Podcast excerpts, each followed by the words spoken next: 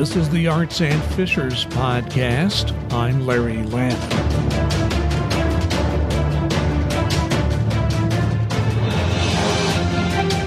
I was born in 1951 and came of age during the 1960s.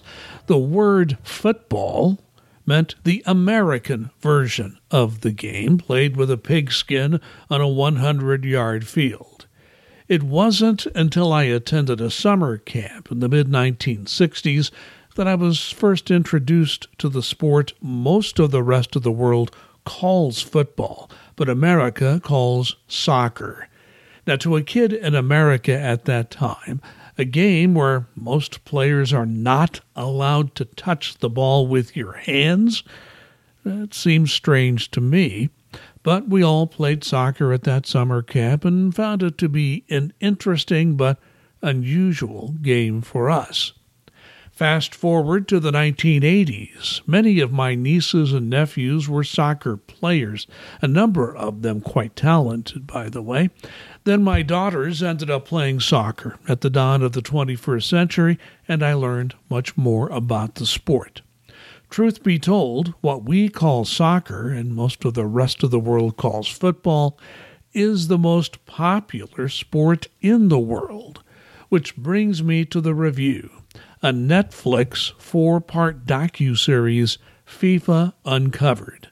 So, what is FIFA? Well, the acronym stands for a phrase in the French language, Fédération Internationale de Football Association. Now, it is the organization that puts on the World Cup soccer tournament every four years. It has become a sporting event that rivals the Olympics in worldwide prominence. FIFA was organized in 1904 and for most of its history had very little money. That changed when commercial sponsorships began to flow cash into the FIFA coffers in 1974.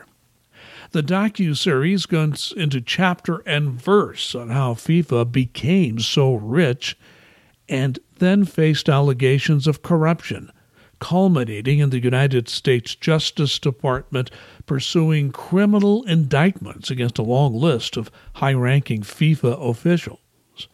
Miles Coleman is the writer and producer of this docu-series and is a big soccer fan himself, and that's why, according to him, there is a need to lay out the corruption allegations which led to many guilty pleas, convictions, and prison sentences.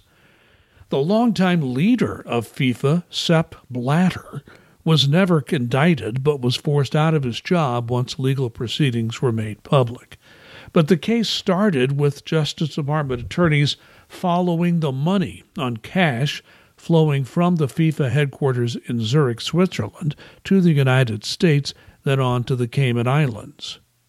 The top American official in FIFA, Chuck Blazer, was found by federal prosecutors to be an income tax return non filer when there was clear evidence showing Blazer received big money over several years. Blazer was given a choice cooperate or face the rest of your life in prison. I think you know what decision he made. Blazer became the main informant, wired up, giving the feds what they needed to piece together a criminal case. Blazer died before his sentencing. A major part of the docu-series focuses on awarding the 2022 World Cup to Qatar, where it will be played soon. As you watch the games being played, you will look at the competition, and particularly where the games are played, much differently after watching this docu-series. Coleman did a meticulous job of taking the viewer into the world of FIFA and the corruption scandal that tore it apart. Yet, after all that, FIFA continues with new leadership and a big question mark on what, if any, corruption might remain.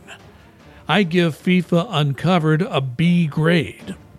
Now, it might have worked even better as one documentary film, but I was impressed by the detail and storytelling of Miles Coleman. This is a compelling docu-series, and if you subscribe to Netflix, I highly recommend it. This is the Arts in Fishers Podcast. My name is Larry Lannan. Thanks for listening. Please be safe and be kind.